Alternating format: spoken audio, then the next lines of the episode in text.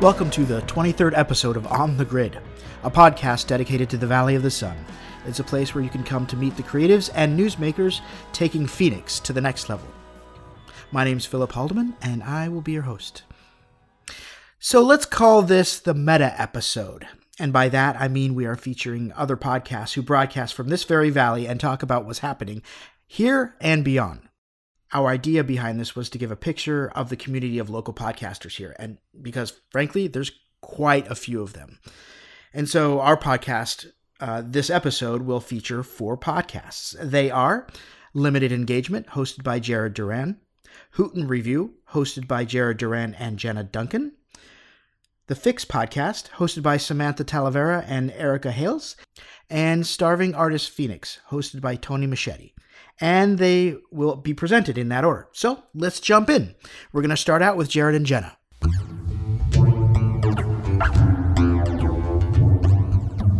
Jared and Jenna, thanks for being on the show.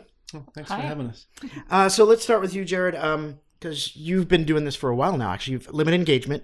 Just kind of briefly describe what your show is all about. You've got had musicians and local artists and all kinds of stuff like that. So yeah, Yeah, it's uh, it's an arts and culture conversation. I like to avoid the term interview because you always have a I, guest on. well, I do always have a guest on, but um, I also don't. There are a couple of things I don't do research outside of the person's work. If uh, I'll read or listen to whatever they've they've got or check out uh, the visual if it, if it's that. So you're Um, basically talking about their work, their their art, exactly. basically. Well, and we talk about personal stuff too, but again, it's it's much more of a just. I don't come up with any questions beforehand. Um, I I tried a couple of times and it just felt too stiff. Hmm. So I just we just I hit record and we start talking. Yeah, pretty natural Yeah. actually, and that's always a good thing because I've I do come up with questions sometimes, but I try and like like like you said, I don't want to be too structured, so I kind Mm-hmm. of just try and like let it flow. So largely local. I know you've had some pretty big names on there, It but is, yeah. It's it's. I would say ninety five percent local, though. Um, just reaching out to. Initially, it started with other writers that I knew in the community. why did you choose writers? because that's what I do. Okay. So Right. That's who that's who that's who I knew, um, and felt comfortable asking initially. Because initially, I, it's not anything like I'd never done anything like it before.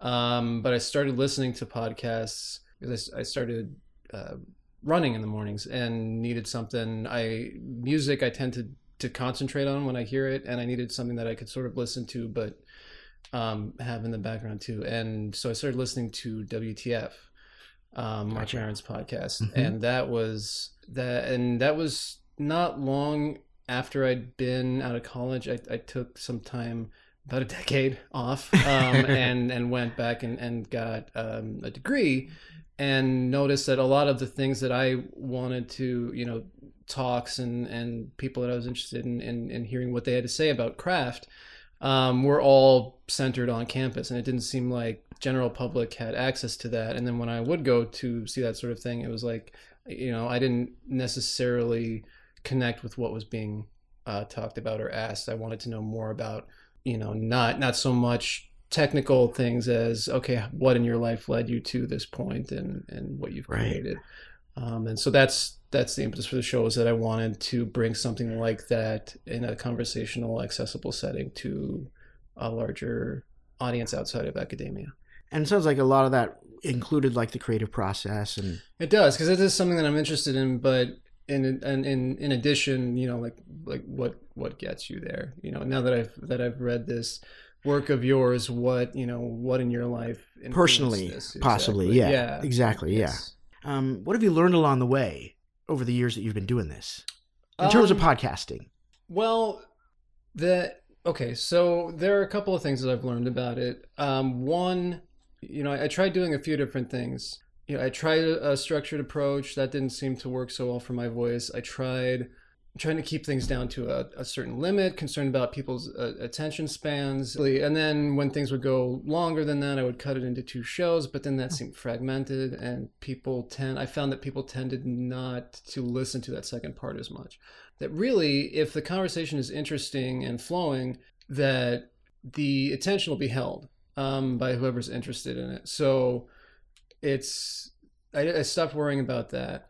I also found that it's difficult to get listeners especially with something local. I think that Phoenix generally is at a disadvantage for for finding an audience for for things like that because I, I don't know exactly what it is. Do you mean for podcasts? Yeah. Prior to doing my show, I had not heard of of anybody doing a show. And when I researched, then I would I, I found some some podcasts going, but there didn't seem to be any sort of community um, or engine behind promoting them. Right. And that's that's the the biggest thing that seems to lack. I you know podcasts that well, are, letting are the public know, of- even I guess. exactly You know? yeah and how And does- who do you how does that target, right? right Like- exactly I mean, obviously, you were gonna you would target the creative community. You know, I would think. Like, I mean, kind of like with our podcast being Chris, like, like we're kind of specific in the sense that okay, it's very, very, very Phoenix centric, and it, honestly you just kind of have to keep doing it right? Um, Yeah. I started focusing on the quality of the sound as well too.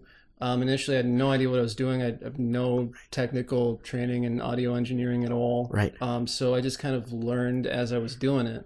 Um, I, I failed kind of publicly for a while until until I found um, you know the right mics, the right setup with the mixer, and the the software that I was using, and you know, and getting more proficient with the editing skills and all that, and just figuring out and learning things as it went. So so that first you know those the first handful of shows is, is pretty rough to go back Right. and listen to. I know. But, that um, too. Yeah. they're up there, warts and all. I I, I, value the time that people people gave me to um, to sit and talk. So so they're up there for people to hear. But as, as far as technical proficiency goes, the, the last the last couple of, of years now, a year and a half at least, have been Smoother. Yeah. Smooth. Yeah. In terms of technical, technical. Yeah. Mhm. Uh, and now Jenna, you um, so that was um, limited engagement, arts and culture, and Jenna, you um, you guys are together on sharing a podcast, um, Hoot and Review. So Mhm. so let people know about your podcast, or both of your podcasts. Well. Hoot and Review is Jared's idea, but Okay. he invited me to be on it with him. And I was going to tell you, sir,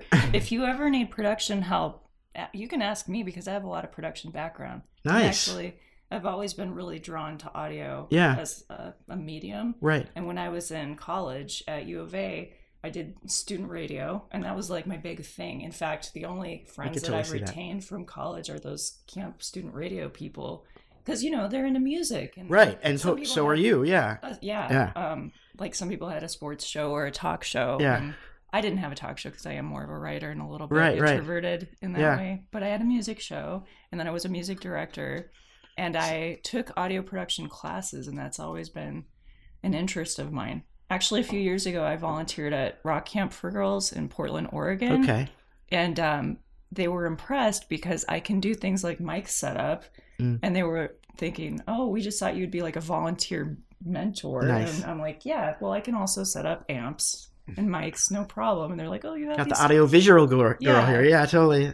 Hidden skills or secret skills." Well, So now now talk about that in terms of the podcast. Um, so um, do you edit it and I tighten it haven't been up and all that any stuff? Of the production, it's been No, all I- I- I Jared. Oh. all of that. Yeah. Um, not that I'm adverse to, to having Jenna do it. It's just Finding the time, I think, between our work Yeah. schedules. yeah, it's and a the lot. gear is all at his place. Mm. It's his. Right, right, right.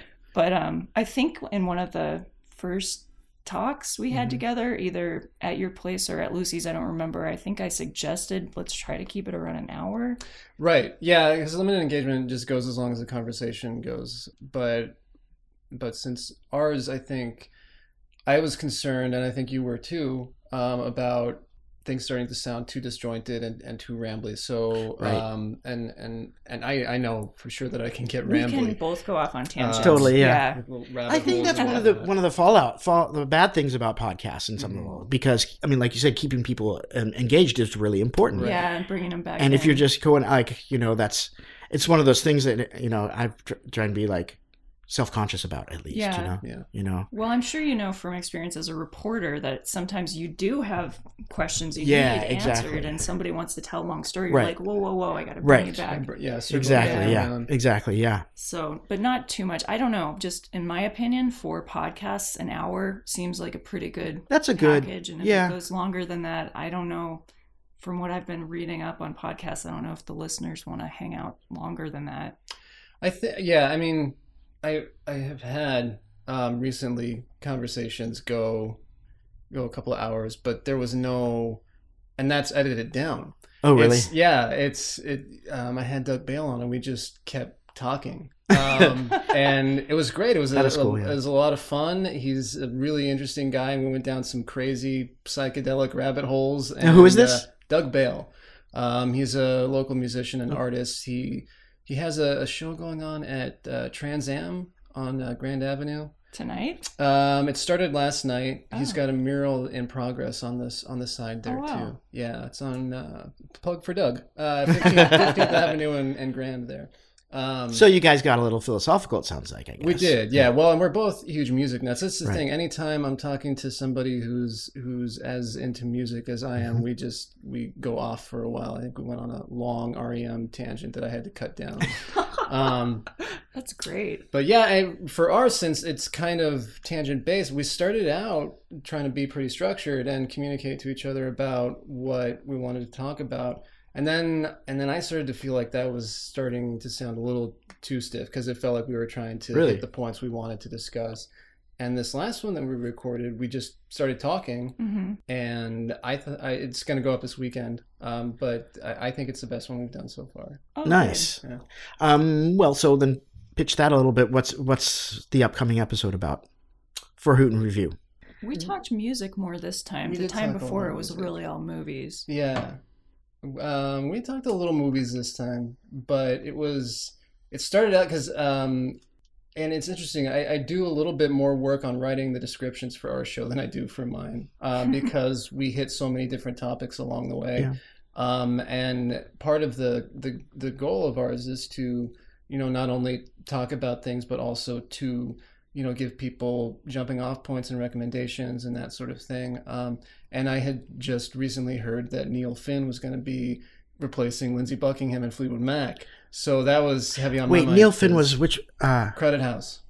Oh, that's right. Wow, Yeah, Crowded House and that's Split so Enz. weird. Yeah, it was Lindsey funny. Buckingham without the, the Fleetwood Mac. That's done just This before. the- Right, and then you go, right. And that's started. exactly, that's how the exactly. conversation For started. the first time, Jared brought his gear over to my place, um, and I'm not a collector like you are. When I go over to Jared's, he's got all his books, you know, all his DVDs, everything. Sometimes that's a good starting point because I've started Totally, a conversation Yeah. before, like, "Oh, you have such and such, and how's that?" So maybe I'll try to. I tried intentionally to have things that we had referenced on hand, like Some of the things come through. Well, there's- um, I'm sure there's some- Transmetropolitan, 'cause I right, just checked it out from Transmetropolitan. Exactly, library that came back through. And and I don't know what else did I. Oh, this Seven Psychopaths. Psychopaths. Um, because we got on a trip with Martin McDonagh recently. yeah, because I Oh, had several times. Yeah. Oh, Yeah. because three billboards. Yeah. And then uh, Oh, yeah, I just saw that actually. Yeah. he did. Or he Martin wrote- McDonagh, Martin, yeah. okay. yeah, directed it and, and directed it. Oh, yeah. okay, okay, okay. Is the book good? I well, mean, I don't know that it's based on a book. I think Okay, he just wrote the script. Based on a true yeah. story. okay, all right. all right. Um, which made me think uh, I want to talk to you about the new Fargo next time we do our. I still need to, I need to see that. I haven't seen the new Okay, Fargo 'cause- yet. Well, yeah, I But was but about what Jenna, you didn't. We didn't actually similar. cover that a little bit. Let people know, kind of like, like if you could sum up the podcast. Oh, sure. Yeah. Okay. So, Hoot and Review is loosely a review show. So, we are talking about, I would almost say all things pop culture because Mhm. movies, books, and music. But then, like the last conversation we had, I was asking Jared if he drinks. And I was thinking, because I don't know, I think drinking is part of pop culture. Yeah, and there have food been times, yeah. food, we've gone off on politics a little bit Politics, and yeah. Toys R Us. So, anything that I guess could fall in that. Pretty big- much Pop, anything. yeah. Exactly. Pop culture's a big It's umbrella. huge. Yeah. Yeah. So it just So it could be on- anything. So it's hard to describe, I guess. It is to of pinpoint. Right, it's about you know. everything and nothing. It's not a show about nothing, but it's kind of a show about nothing. kind of a little bit. Yeah. Yeah, if you're in the world and you're paying attention Right. to stuff, Exactly. that stuff Yeah. could come up on Hoot and Review. And the thing about pop culture is because you're not, not everybody's going to know everything, Mm-mm. basically. Right. You no, so this is how you can discover new things. Right. I'm me. learning a I know everything. Right. Well, No, I don't. Far from. it. Even you, though, you I know. hope I have something to Yes. bring to the table. Uh, Yeah, I am the first to admit that I my knowledge is lacking in many areas. Ah. Yeah. The, well, I, I was like to say the last person, the last man that knew everything in the world was John Milton. You know, Mm, sure. because like there's too much And to far know. did that Yeah. Get? Yeah. Right. Uh, exactly. And, you know, human civilization was still young It's back then. pretty, so, yeah. Pop culture was very yeah, the infinitesimal. gotten Yeah, Right, yeah, yeah. exactly. exponentially larger. Oh my our times. god, yeah. but yeah that's uh i was telling one of my friends about this podcast and i was explaining it like when you have a new friendship and you're kind of discovering the other person and what they're into so at you know that stage It is a lot like that because uh, like we've known each other or known of each other for years as now. writers Yeah, Mhm. um, not and really that's sort of, sort of exactly. And so that unlimited engagement was kind of the first time we'd actually talked, and then now it feels yeah, it's like a podcast of, of people getting to know each other. yeah I think that's one of the things I do like about podcasts a lot. Um, is that intimacy that can happen. You mean like you can bond over like an hour of a conversation. You know. Yes, much easier than in real life. Yeah, well, and I think it's harder to have a conversation in real life these Yes. like especially a one hour conversation. Yeah. You know, like it just doesn't happen that much. Yeah, you you know? want to talk about problems with attention span. right? Yeah. exactly. Yeah. My Uh. husband was teasing me because I was getting ready to go over to Jared's a few weeks ago. And he was like, Really? You're going to record another one? Haven't you guys run out of things to talk about? And I'm like, No, I, we haven't. And I don't think we ever will because sometimes I leave his place and I still think of other connections or tangents or, Oh, I wish I would have brought up that book or, you know, there's always going to be something Something you'll forget or whatever. you know? Hollywood Yeah. will produce new movies. Right. Right. My favorite authors will put out a new book. The train So- keeps moving. You know. Exactly. Right. Um, what would you guys say? Uh, so Jenna, like, and this is to both of you, but first, Jenna, like, what do you, what would you like people to get out of the podcast? Yours, the Heat Review. I hope we have more of an exchange because so far we haven't gotten many like comments. Yeah, like feedback would be nice. Something like- where we can talk to the audience. You were That- saying there is yeah. that challenge of I would agree finding with the that. listeners. How do you Yeah. reach the listeners? But I kind of think this whole podcast culture is like a web in Mm-hmm. the same way that YouTube's kind of like a web. You can click on one thing and then it's going to autoplay the next thing. So as long as people are using iTunes or SoundCloud and discovering other podcasts, I mean, I didn't even realize there's so many in the valley Oh my Right. god! until he invited me to do limited engagement and I started looking around. Chris said he just heard of ours on Twitter. Okay, so then and you had recently interviewed Amy Young and Ashley Neff yeah. Oh, They have a wow, see- I'm like, all these people have podcasts. I had no idea. So it's sort of like snowballing. Everybody does have a podcast. I feel like you know, like, um, well, it's the one area where it seems like there's room for infinite growth. There may not be an infinite audience, but if you if you can talk compellingly about anything for a length of time, you uh, you can find somebody who's interested in in, in listening to it. Right. Yeah. and then you don't know where it could come from. Like you find a couple of listeners or whatever that are really into it, and then they share it with like-minded Right. people. You know, and then all of a sudden you've got to jump. So it's like, Yeah. and again, it might not happen for a year or whatever. Mhm. You know, after recording, after Yeah. doing it or whatever. Well, and you you get the, the with limited engagement. The um, I, I didn't you know I was seeing the audience grow, but until Phoenix uh, New Times Right? put it in there um, as best cultural podcast, then I, I think like, okay, I think that's where I heard about it actually. Oh, cool. Yeah, yeah, yeah. That's well, and that's the thing is Right. once the Exactly. right person hears it, Exactly. and champions it, then you start to get hmm people paying. And there's a retweet, so, you know, right, boom, and all of a sudden, like. Yeah, exactly. So, what was what's something that you would like people to get out of limited engagement? the the, the idea um, of talking to creatives and which is by the way is a word that I, I dislike actually but it, it since it's entered the vernacular so fully I find myself Sometimes you can't using escape it, yeah, Um, but but people who create things and and manage to do it um, with some success is to sort of be there as a source of wisdom to other people looking to start things up and whether that is for writers or musicians or other people you know starting a podcast you know how did you how you, find you he, listen to how somebody did their thing and you can pull something from that and whatever works for you it's just at least an impetus or a way to sort of launch your own thing whenever you you know whenever you're feeling like you keep running into a wall you're not sure how to get started i find hearing how somebody else found their niche or their way towards success is is uh, is hugely uh, I, I guess inspirational for lack of a better word so Totally, it is. Yeah. Okay. Anything? Um. Lastly, anything else that? Anything else? Last minute thoughts or? Okay. No, I mean honestly, this is really cool. I like what what this um, this show is doing as far as um, it seems like, and actually, I'll mention Tony since he's in the room. But um, the like the the um, just as simple as having like a Google Doc together with with um, local podcasts. I think having some sort of community and way to show that there is this sort of you know building of a of a scene. I think if there is some sort of centralized um, and not not that I, I like centralization necessarily, but but you know if somebody sees this is sort of the idea with what I'm doing with Hoot and Waddle, which is to have a sort of podcast cooperative where it's just a landing page for people to find a show that they're interested in, and by having a concentration of it, um, I think that other shows will get uh, an audience residual in addition to their their primary audience. Well, that's interesting. Yeah. I didn't know that was a I goal like- of yours. For Yeah, the we've got three shows up right now, mine and then the one we're doing, and then Uh, Hoot and Waddle? Or Hoot and? Waddle. So my partner Janelle and I started this company with no idea what we were going to do with it, um, and then at that point when I was starting to do research and not really finding any sort of of podcast hub for Phoenix, she came up with the idea actually of of having Hoot and Waddle be that, which I promptly then forgot. And then uh, in the shower one day, I was like, I have an idea. Let's use Hoot and Waddle for the podcast hub. And she's like, you know, I came up with that idea and told you that weeks ago. ah, that's where I heard it.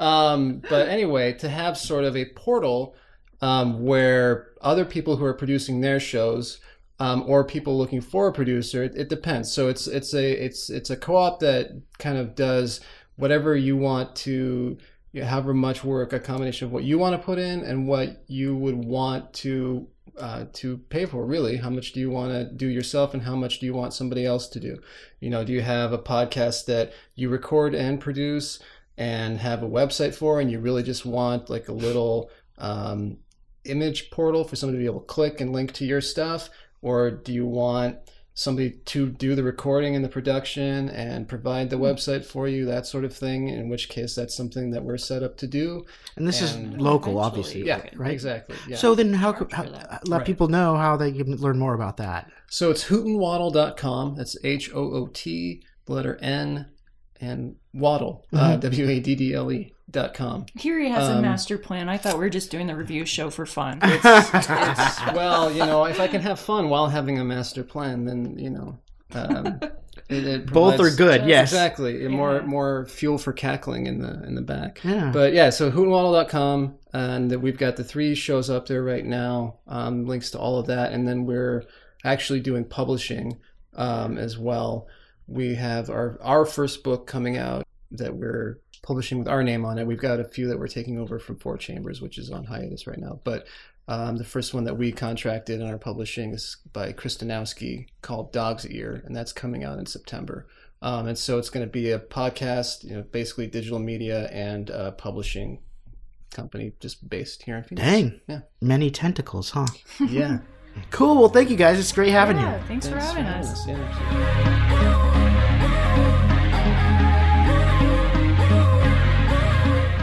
Sam and Erica, thanks for being on the show. Thank you for having us. Thanks for having us. So, the Fix podcast, that's PHX. You guys cover a lot of ground in the podcast, but how would you describe it to somebody who you you would like to listen, have them listen to?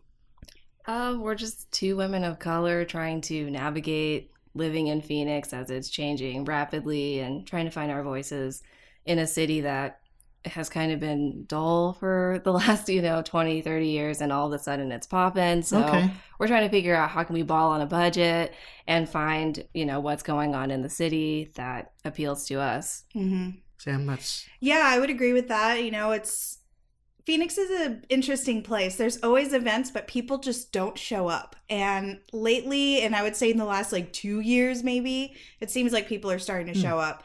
And there's different concert venues that are around, and they're booking different talent um, that's geared towards millennials and 30 somethings.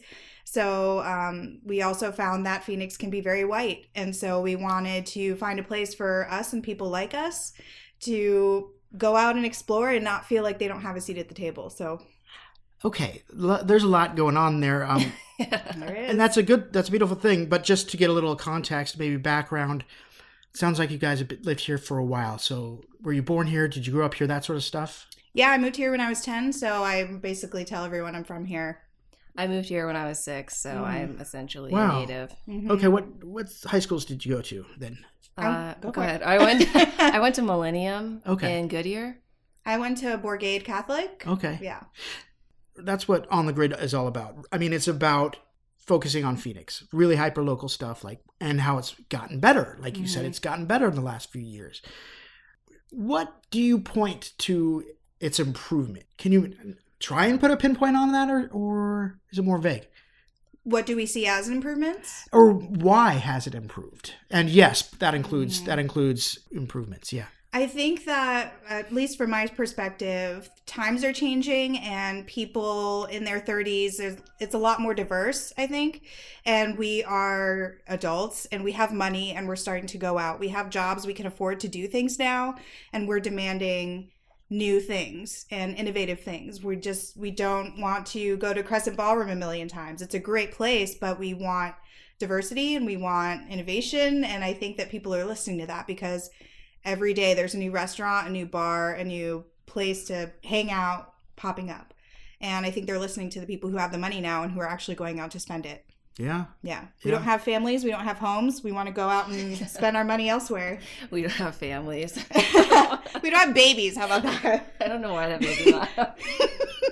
Would you agree? Um, I also think that Phoenix is just like one A to LA. Like LA is right next door, Vegas is right above us, if you want to say that. So we're affordable. It's an affordable place. There's Mhm. a lot of migration happening here. I think like ASU and U of A are both pretty popular colleges, so people are sticking around after school. Um, I just think it's affordable to live here, and that Totally. for now at least, like the window is closing. It is, it I do is. think the window is closing, is. but right now, like I've met so many people that are not from Arizona in the last year from all over the country. It's like, why did you come here? But they're just like, oh, you know, I found a job here, or there's this was a new place to come, or like the weather seemed Mhm. nice and it's affordable, like all these different reasons, and that's improving the diversity because there's even more just like transplantation going on here. hmm Well, and it obviously sounds like you guys see it as becoming cooler, more things to do. hmm Like, what are some of those things that pop out at you and saying, oh, wow, you know, like Phoenix? Phoenix has always had pretty good music, but not to the breadth that it does today. hmm Like, what are some things that, like, that makes you feel like, oh, wow, we're like living in a freaking like modern city with all these a great time. things, Right. right? Yeah. Right? I'm not embarrassed to say we live in Phoenix anymore, and that's a big deal. Yeah. Yeah. it is. For me, I mean, who is not a foodie these days? I know, Oh but right? I really, I know I hate the term, but I actually really love that. Like, it's something that I've loved for a really long time.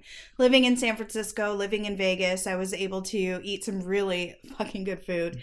And so um, I'm really excited to see that Food is definitely here. one of those big things. It's that- huge. yeah. There's um, big name chefs coming out here um, because it's affordable to live here. There's a lot of ground that they that is untapped and untouched, and so they're seeing a potential to create something here. So um, I mean, Mora, like that's a really big one. Um, Pizzeria Bianco's huge. So all of those big name places, Yep. but they are elevating the food scene, so people have to step up, and it's not the same run of the mill stuff and chain restaurants anymore. It's really good, and if you are not good, you're going to get up, run out really fast. Oh, it's com- competitive big Yes. time. Yeah. So Yeah, there have been actually a lot of um, restaurants that have closed, just ones that we've been to within the last six months, and we're like, oh, we should go back. Yeah, they closed last month. yeah, Like it's just Well, no, I think you 7th guys talked about it on. like uh, I live like right behind Mora, basically. Mhm. So we, I think you talked about on one of your podcasts about um, Joe's Midnight. Oh yeah, Whatever. Joe's Midnight Run is closing. I can't is believe that closed, Yeah. yeah. we went there in December for a friend's Yeah. uh, birthday Right. brunch, and it was so good. It was our first time going. Yeah, really we did liked a it, whole yeah. review on it Yeah. and loved it.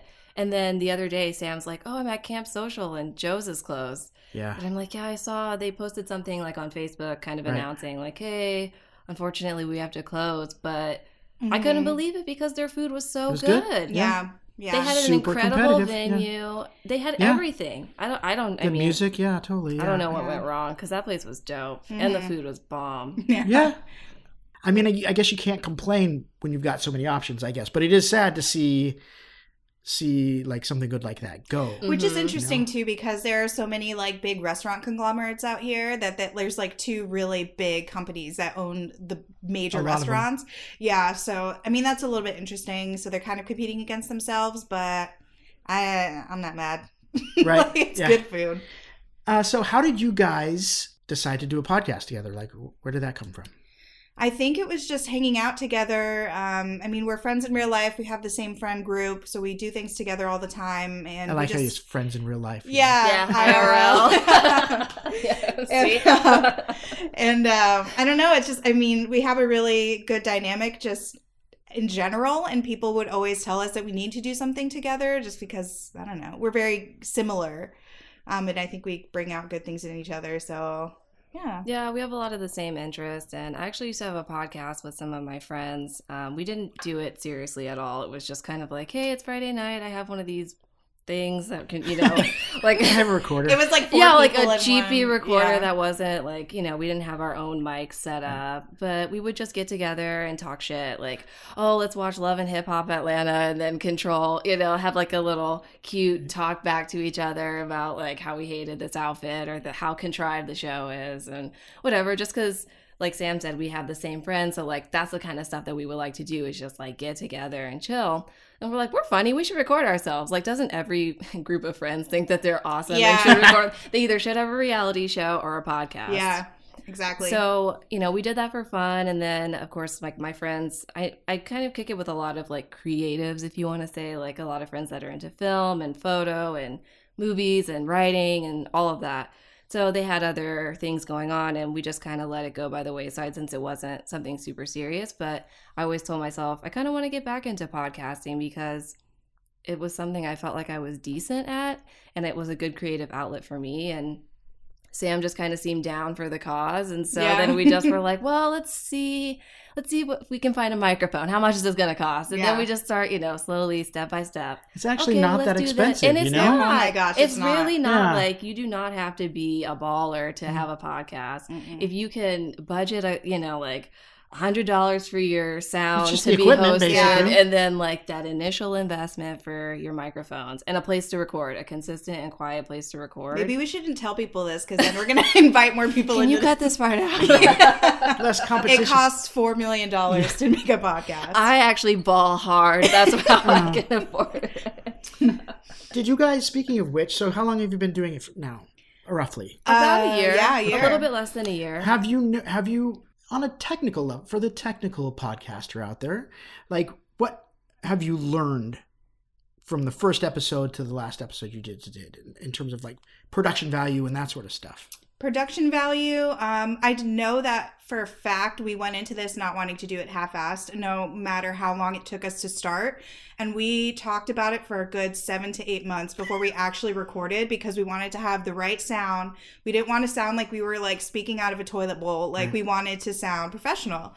We had a friend, um, a friend of mine from like eighth grade who um, does music on the side and he agreed to give us some beats for it and so we just did every little piece and we decided what we wanted to do to make this right and um, so i think it's just take the time you need to make sure that you're putting out something that you're proud of and that you want to share with people because then what's the point that's how i feel unless yeah, you want because to once you put it out there, it's out there. Like, I Mhm. mean, yeah, maybe episode one isn't as great as Right. episode 20, but we were getting our footing. But at least, like, the content and, like, the ways that we approached the show were still the same. Like, we were just always wanted to get better with Yeah. each episode. and you're never going to have it nailed down from jump like you're going to need those 20 episodes to really figure out okay this isn't working this isn't being responded to people don't like this we don't like this so What's Yeah. one thing like that, like that you maybe changed or tweaked along the way? Like, Probably like the actual, we have a segment called The Fix where we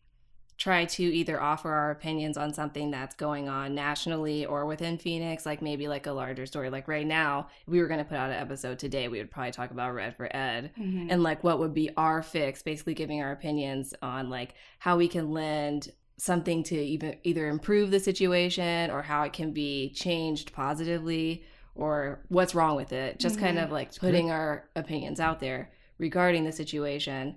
Um, and I think that that has changed. Like that segment of our show has changed because in the beginning it was like, how can we get rid of Donald Trump? And then like now we're just like, we want to talk about this thing we saw solutions that was cool. kind of ish. Yeah, or like, it just kind of Taking it started to be like um more informational, like where we Mhm. were just kind of like discussing things and not so much trying to be like Captain Planet or whatever, you know, to like Yeah. save them.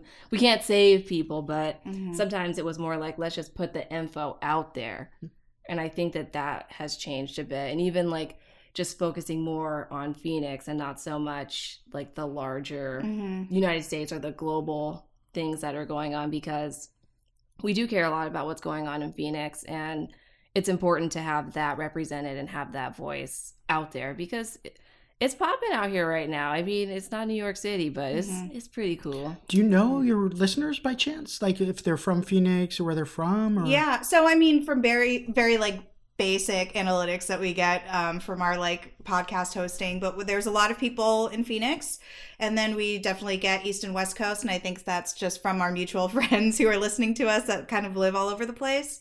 Um, but yeah, that it's largely Phoenix, and we um, we're noticing here and there that people are starting to notice us, restaurants and businesses. Um, when we do talk about them, they have an ear to the ground because their marketing person is doing their job. And so they know when there's someone's talking about them. And so they're reaching out to us here and there. Um, I know we had um, the Hilton work with us a little bit to kind of figure out what we liked about their their Oh. product and you know what they could improve on based on our point of view as millennials. So it was pretty cool. Um, So what was yeah. the goal in that? And like talking to the to the Hilton and that sort of thing. I mean, obviously it sounds like maybe to get more re- or listeners, maybe. But like, what's kind of your goal in that on that avenue? for us it's wanting at least for me it's wanting to be heard and um, listening to what we like and what we think is lame and what we would pay for and what we wouldn't pay for and hoping that they would listen to us and take that into consideration um, i think that we have a unique perspective as people of color and if they are not hosting events that are going to attract people like us they need to know about that um, if they're not treating people respectfully, regardless of race, that's something else that we talk about too. But our goal is um, to at least highlight the people that are doing a really good job, and they do a really good job. And so for us, it's getting viewership and getting you know eyes on us, but it's also trying to improve the places that we go to. Do you include that in like for like restaurant like like if you're going to talk about a restaurant? Oh, yeah. Or so walk me through that how that works too, because I'm curious about that. How would we talk about a restaurant? Well, I mean, you're obviously giving your opinions, you know, Mhm. but like, how do you bring the the actual restaurant into it? Okay, so we can talk about Hash Kitchen. I don't know if you guys listened to that episode, but I did not. Yeah, okay, don't wow. worry. Um, high level. we went to Hash Kitchen in Scottsdale um, before a day of partying at Talking Stick. We went with a group of all of our friends. I was the only non-black person in the group, and the hostess there was extra to say the least. She was out of line, out of pocket, calling all of our wrong. friends LeBron, pulling any black person Oh, that came in to come talk to our table, all of this stuff, calling her, herself Beyonce and this, that, and the other, and it was ridiculous. And so we talked about it. We said the food is really good, the service was fine, the place was whatever, but this is what happened. But this lady was dead wrong. That's what we said. I mean, basically, because our experience there was great, but she was out of line. Yeah, it was pretty ridiculous, and there was a lot of people there to. Yeah, I it was a Saturday morning. You know, brunch culture here is a big deal. mhm. It was popping in there, and she was acting like we were the only people there. yeah, So we were kind of like, "Yo, lady, like a special occasion. fall back." Yeah, yeah so we brought it up on the podcast and we said exactly what we said here and we tagged them and said hey this is our experience this is where we went take a listen and they reached out to us immediately and made it right so that's what they were supposed to do and we're not trying to go out and call people out every time we go somewhere yeah. This isn't an episode. No, of you're that was like that was ridiculous. We have never had an experience like that anywhere else in the bunch of places we've been to, but that was that's a big example of how of what we're trying to do. Yeah, and that actually dovetails nicely into my next question about uh, being women of color. That's kind of a big part of your podcast, you know. Mhm. That was by design, I imagine, or no? Yes. Okay. Why did you decide to to go that route? it's because it's our reality. It's a part of our daily lives. Like I can't take off being a woman of color at the end of the day. You know, it's not a a jacket or a hat I put on. This is who I am. Every day my experiences are defined by the fact that you can look at me and I'm black. You can not there's no Yeah. there's no ambiguity about that. It's there always. And so it's a part of my experience. And so everything that I experience is through that lens. And I just think in Phoenix, because it is so white, like Sam kind of said, you know, or it's getting better, but a lot of it is very, very white. So we just wanted to talk about things that weren't white or from a non white perspective because clearly there's people out here that are experiencing those things as well and living with those lenses. And it's okay to say, hey, we're over here too. Mhm. It doesn't mean that we can't all be here together, we can't be cool, but you just kind of bring something different to the table, which is important because diversity and all of that is it's it has to be, it has to exist. It And- just yeah. has to. And I think that the Latino community is like really just kind of pigeonholed into this like Spanish only media outlet, either like on TV or newspapers. There's no one in English talking about the Lat- Latino community. There's no one with privilege talking about them here. And we're, that's the largest population of people here. And so they deserve a space too. And just like Erica said, I'm lucky that I can pass off myself in a lot of different ways, but I'm a woman too, and I'm getting paid less, and people aren't listening to me, and so that's that's the whole point of who we are, and there's no way we could do anything without that. Hmm. So And it's unique in the sense that, um, in terms of a podcast, I guess, because Mhm. that's you don't hear that as often just normally, but in term, even in Phoenix, like it's even less common. So mhm. it's a voice, or it's two voices out there that that aren't being heard, kind of thing. You know what I mean? And so that's that's that's another thing that really kind of like separates you guys from any of the other podcasters out there. You know what I'm Mhm. saying? So you took a little break, right? You Mhm. you took a little break, and so like when do you when do you think your next episode will be?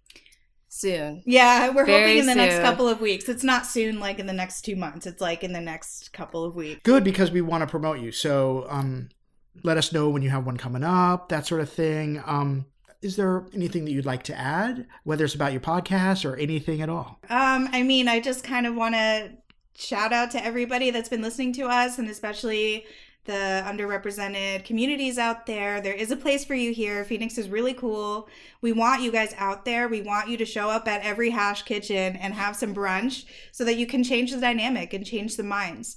So um, we're really excited, and we want you guys to talk to us. And I don't know, we're here for you. We'll do whatever. Yeah, let us know, you know, what you want to hear or email us. Like we always say, hit us up at the Fix Pod, but like let us know because we're we think that we're pretty legit and we pay attention to the shit that's going on out here, but we don't know everything and we're always kind of tagging each other and stuff and people are reaching out to us and saying, "Hey, have you been here? What about this? What about that?" So, like keep us in the loop so that we can keep other people in the loop. If you know about like new restaurants or like new spaces that you feel are for you know black folks or for latinos you know just like eh, you know speak about those things so that we can amplify those voices Cool. Well, Yeah. thanks, guys, for being on the show. Yeah, thank, you for having, us.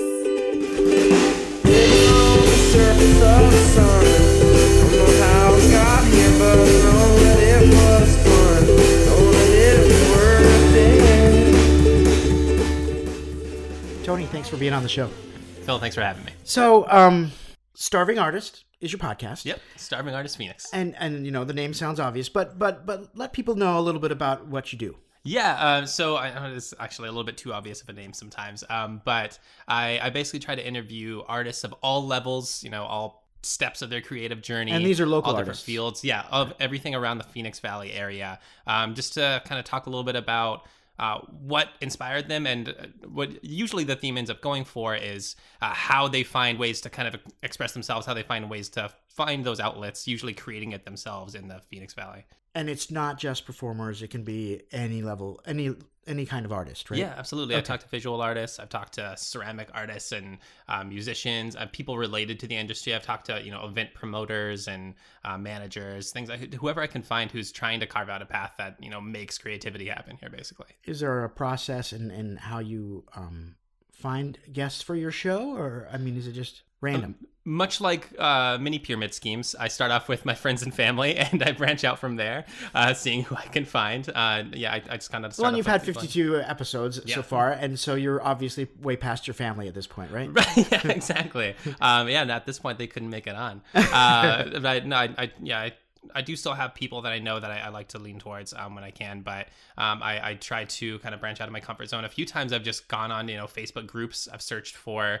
I, I- hadn't. I realized I hadn't spoken with anybody in the fashion uh, industry at a certain point, and so I just searched for fashion industry groups like on the internet and found a, a company that was local and went and chatted with them, and it was a really good time. Cool. So, like, what's the so who was your last guest, and who's your next guest? Um, my very last guest was uh, Sherdez Leona. Uh, she is actually somebody who reached out to me. She is a poet and uh, artist and um, kind of mixed media artist who came here from Florida recently. Uh, who yeah has been trying to kind of work with local companies and stuff as well. It's really really cool people. Cool. And do you have? Uh, are you planning on a, a future Next guest? one lined up is uh, Allison Yoder from New Box Dance Company. Um, they work out of the Mesa Arts Center, uh, kind of a small not-profit company. A lot of what they do is similar to kind of what I, I do in that they're trying to give other people opportunities. They do lots of work in progress shows for other people. They basically lend out the venue that they have to uh, artists who are kind of working on shows so they can get some feedback and, and have a space to practice. And so you've 52 uh, episodes translates into how long? A year, a couple of Uh, years? yeah, it's been just over a year. I, I started on a weekly basis for the first 50, and just recently, just because with other projects I have going on, I started my own theater company and stuff as well recently. And so I had to go back to what I guess we decided was semi monthly uh, to, to Yes. yeah, go from now on for a little while. And you said, okay, so I have to ask you about the theater uh, company that you just started because that's new since last I talked to you. Yeah, that's something recent that we just started this year. Um, we've been doing again out of the Mesa Arts Center, uh, kind of monthly workshops and, and performances that, that we've just been kind of trying to do a lot of community outreach type stuff. We do some improv shows, we do writing workshops. We And is that you and who else? uh, myself, my wife, and a few of our friends from the, just the artistic and community. and Yeah. what's the name of the Laughing Pig Theater? Laughing Pig? Yeah, Awesome. so we're, repeat small deal. Yeah, we just go out of the studio theater at the uh, the Mesa Arts Center, but it's it's a lot of fun to do that. I seem to remember. I, don't- I, don't- my, the last time we talked might have been a year, not that quite long, but but I, feel, I seem to remember you itching to do something like that. Yeah, You know? that's that's. I mean, that was the genesis of the podcast. Really, was uh, understanding that I and myself am, you know, somebody who's married and has, you know, commitments and responsibilities and works day job, and I can't uh, always go out and just do the creative thing I want. So this was a way for me to speak with other people who are trying to find that that for themselves. I know it's it's not always easy to reconcile a paycheck and you know a creative outlet and. So a lot of the focus of my show, like I said before, is people creating opportunities for themselves. That's what this podcast was. That's what the theater is. Is just finding ways to okay. I know I can't just go out on stage. I can't audition for uh, Phoenix Theater or Southwest Shakespeare and, go do one of their shows. So what can I do? Yeah, I mean it's the age of DIY, you know. Yeah. do it yourself. Um, a- a lot of the podcasters that I've talked to generally record at their home Mm-hmm. and stuff like that. They don't necessarily want to lug around equipment, um, but you you do it a little differently. You you kind of go to the artists generally, right? Yes, yes. Uh, embracing the spirit of DIY. I have. Uh, I, I just got a used uh, handheld recorder. I started off uh, with a microphone attached to my laptop that I would speak with people, but I just I tried to go even smaller, and now I, I just kind of go to a coffee shop. Normally, I go to Urban Beans a lot. That's one of my favorite spots. I meet a lot of people there. Uh, just kind of wherever is is uh, convenient for the artist that I'm speaking with. And yeah, we'll just get a cup of coffee and we'll talk just into the handheld. And I record on Audacity, you know, free software. I am fully aware that that affects this, the quality of the show. Um, I hope listeners forgive me and get the idea of, of what I'm going for with it. I I feel like I started off uh, really leaning too much into the kind of the whole abstract uh, like DIY feeling. Uh, I didn't have intros. I didn't really have theme music or anything. I, I didn't have any kind of set things. I kind of just jumped into the conversations for the first few. Um, and then as I started getting feedback from like my wife and my, my brother and some like people who were uh, starting to listen to the first few, I, I kind of added more of those traditional elements to it. But the DIY one is the the kind of mobile Well, podcasting did, is what why did really you fight that initially? Um, well, just I. I, I wanted it uh, in my head. It's so pretentious to speak about, but I just wanted it to be raw, Right, Phil, right. You know, I just wanted it to be converse, just two people talking over coffee, and that was Real. really, yeah, yeah. Just I, that was what I wanted to capture. Yeah. I, I just wanted to capture just uh, you know, two people talking at a coffee shop because I, you know, I had a lot of conversations like that with my artsy friends of different types, or just kind of learning about what they're doing recently, and I was, I thought that's what people would want to hear. Uh, so so that's what I was trying to go for with it, and then I kind of realized I could still maintain that feel, but also you know edit for quality and, and you know cut down the the overall time. I, first couple were over an hour long in length, but I realized that okay, I can be a little too precious. Let's go. Yeah. Do you t- tend to try and want to keep it around an hour, under an hour? Um, I've been going more sort for like thirty to forty minutes That's recently. good, I've yeah. been yeah, I, I'm realizing that it's not always just about talking about every single thing. Right, right. No, I, I totally agree. Um, Yeah. We've talked to the other guests about um, about attention spans and that sort of thing. And, you know, Yeah, you really exactly. we want people to be engaged. You know, um, and I feel like maybe st- unless that's a very very specific niche audience that you're talking about or whatever. But but I feel like once you get 30, 30 minutes, it starts to trail It's off. Maybe you know. Absolutely, yeah. And I think that that's something I had to realize is uh, uh, I had to remember that I did have an audience, and it wasn't just me speaking with the person. Uh, you know, you uh, you do have to at a certain point and be entertaining people. So that's why I kind of added in like a theme song that my my brother wrote, and that uh, I added uh, intros introducing the people ahead of time. You know, so they could understand who they, what was going on, and really trying to kind of cut down on things. Um, because yeah, I, I I sometimes forget that other people listen to it. I kind of assume that they don't sometimes. Right. No, I totally get that. I totally get that because it's hard to know. It's really hard to know. You know. Sure, and it is a niche audience. You know, I, going into this, I I was told by a few people, "Are you sure you just want to do arts in the valley? Like, isn't that kind of, for one thing, been done? You know, obviously, I'm one of what three or four people who do these kind of interview podcasts in the valley. But for another thing, it's already kind of an, a niche thing, so you're fighting a lot of different uh, competition with that. But I I think that it's fine. I think that the people who will listen to it are uh, people who maybe know uh, the artist or are looking to learn a little bit something about an artist that they hadn't heard of before, and those people will find it either way. And the artist may will share hopefully with Yeah, I think it's kind of helped each other out. I, I've marketed people to people I know that they hadn't heard of before, and on the other hand, people have those people have kind of spread my podcast to new people. So it's kind of a win-win. You've talked a little bit about like kind of what you've learned um, Hmm. in terms of the sound and all that stuff, but um, what have you gained from either doing the process the process of podcasting or talking to creatives or you know like what have you gained from after a year of doing it or whatever? Yeah, no, I, I have really had a, a greater appreciation for uh, how how you can make a scene somewhere anywhere that you are really. Uh, just the idea that uh, a lot of people that i talk to um, they they un- are well aware that they are kind of trying to be big fish in a small pond. They know that there's limitations to um, what they can do in phoenix as far as their career goes but they, just the fact that they they want to kind of contribute back to the community. Everyone i've talked to has been like just about building up the phoenix community and helping each other out and and just kind of yeah you you make you make something of what you have uh, in, in this area. And I, I just love that that neighborhood feeling that we're kind of lending to every artistic field that we have. The comedy scene i've talked a lot to, uh, to comedians on the podcast and a lot of the comedians i speak with they know everybody. They're going to the same open mics. They're they're but at the same time they're creating new events for each other because they're like oh i know if i did this i have this person this person this person who would do it and it would be great and it's so it's kind of just become the safe space for us all to explore within understood finite limitations It's interesting. The comedy scene here in the valley has really, really grown in the last 10 years. I mean, I remember there was like one Tempe Improv or whatever, like 10, 15, 20 years ago, I feel like. Um, but now there's so many comedians out there that you can actually really do comedy almost seven. Yeah, you, you really can. There, there's a mic every night of the week, um, and yeah, there's set shows probably at least three, four nights a week um, that you can go see uh, just everywhere around there. And with that comes a whole new uh, wave of podcasts and stuff as well. Like yeah, I'm learning more and more recently too about all the different comedians podcasts that have been created. Um, there's some really, really quality stuff out there. It's some Yeah. genuine entertaining things going on.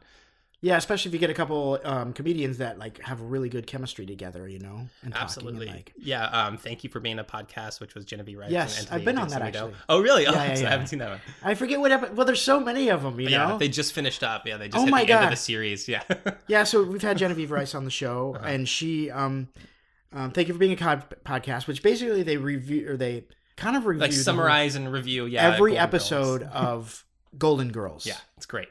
I'm like when they told me like I think I Mhm. was on like season two or three maybe Mhm. when they told me they're gonna go through like all eight seasons or seven seasons or whatever it is. Yeah.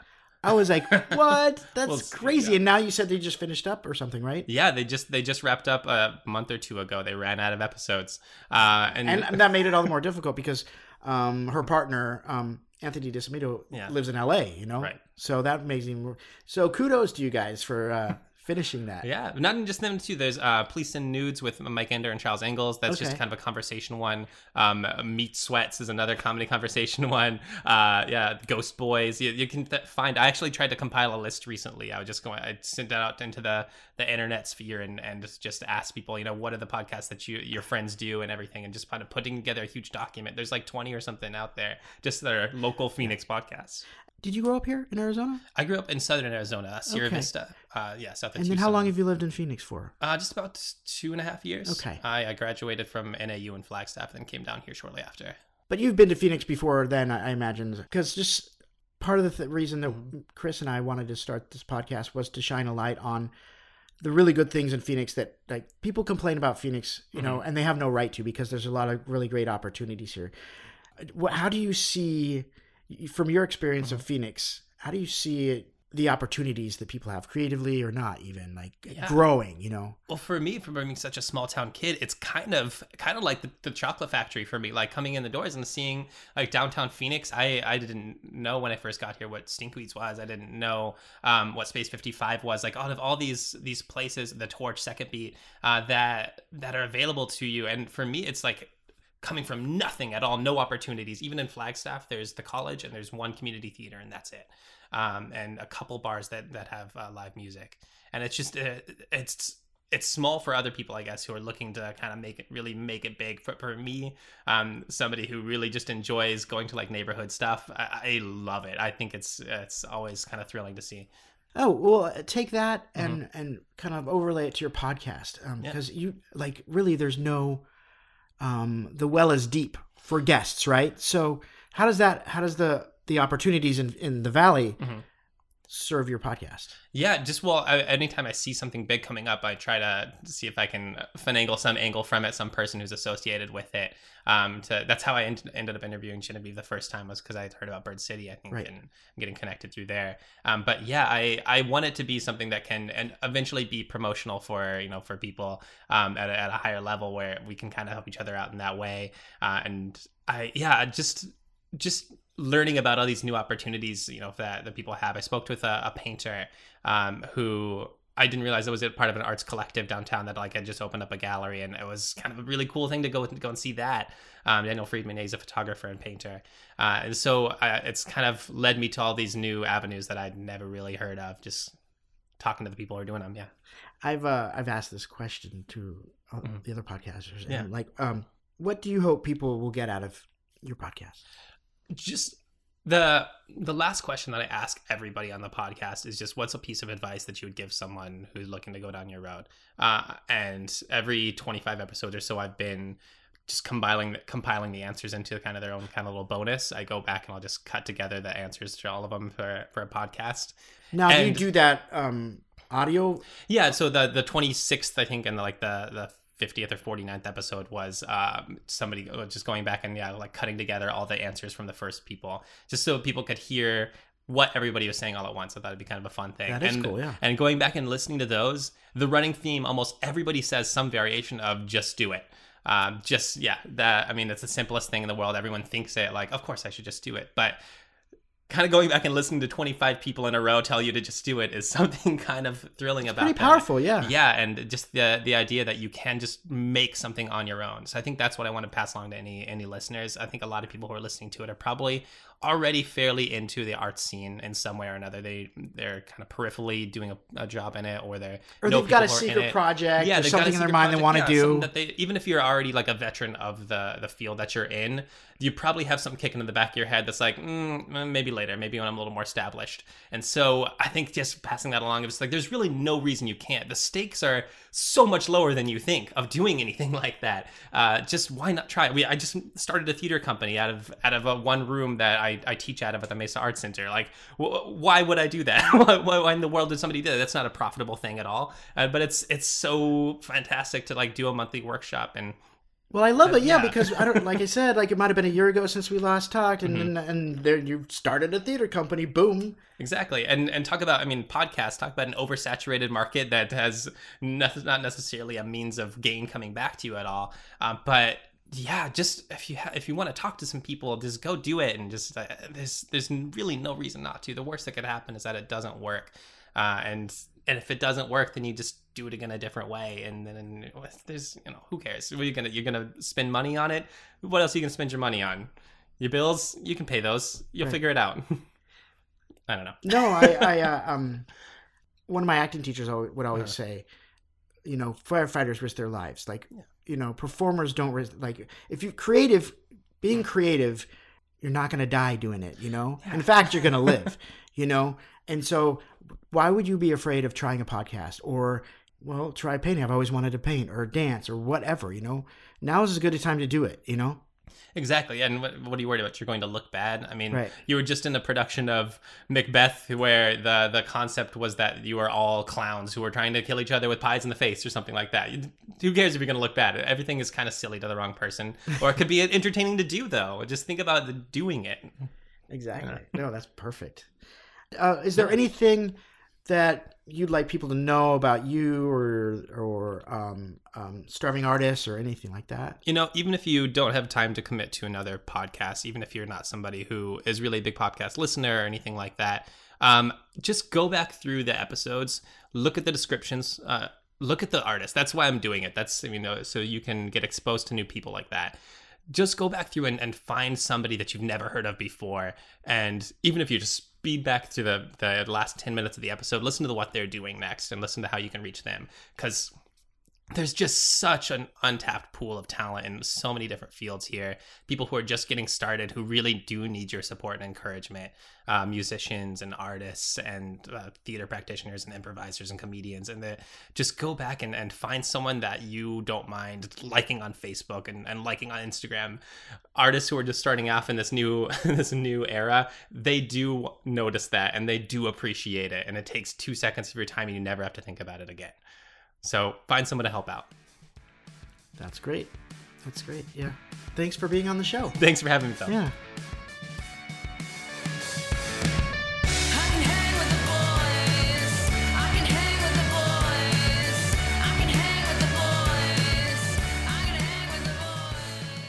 Thanks for listening to our podcast episode. Now that you've gotten to know the podcasters, give them a full listen. They can be found in many different places, but all are available on iTunes or your favorite podcast app. If you'd like to reach us, we can be found at onthegridphx.com or email us at onthegridphx at gmail.com. On the Grid is produced by Chris Ayers. Intro music was performed by local band Factories. They can be reached at factoriesmusic.com. And by the way, sticking with our theme of local, we feature local musical artists on each episode of our podcast.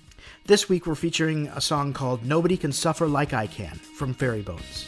They will be playing May 4th at Shady Park and May 24th at Yucca Tap Room, both in Tempe. And thank you guys so much for listening to our 23rd episode of On the Grid.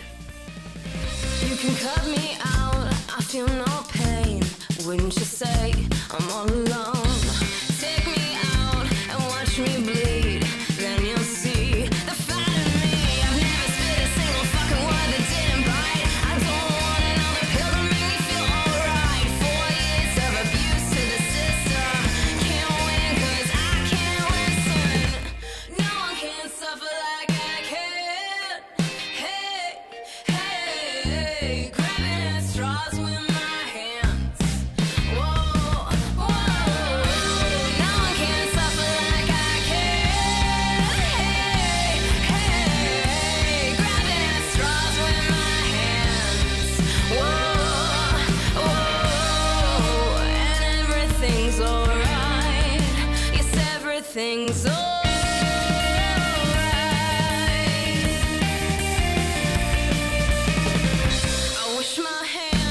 Something more than jitter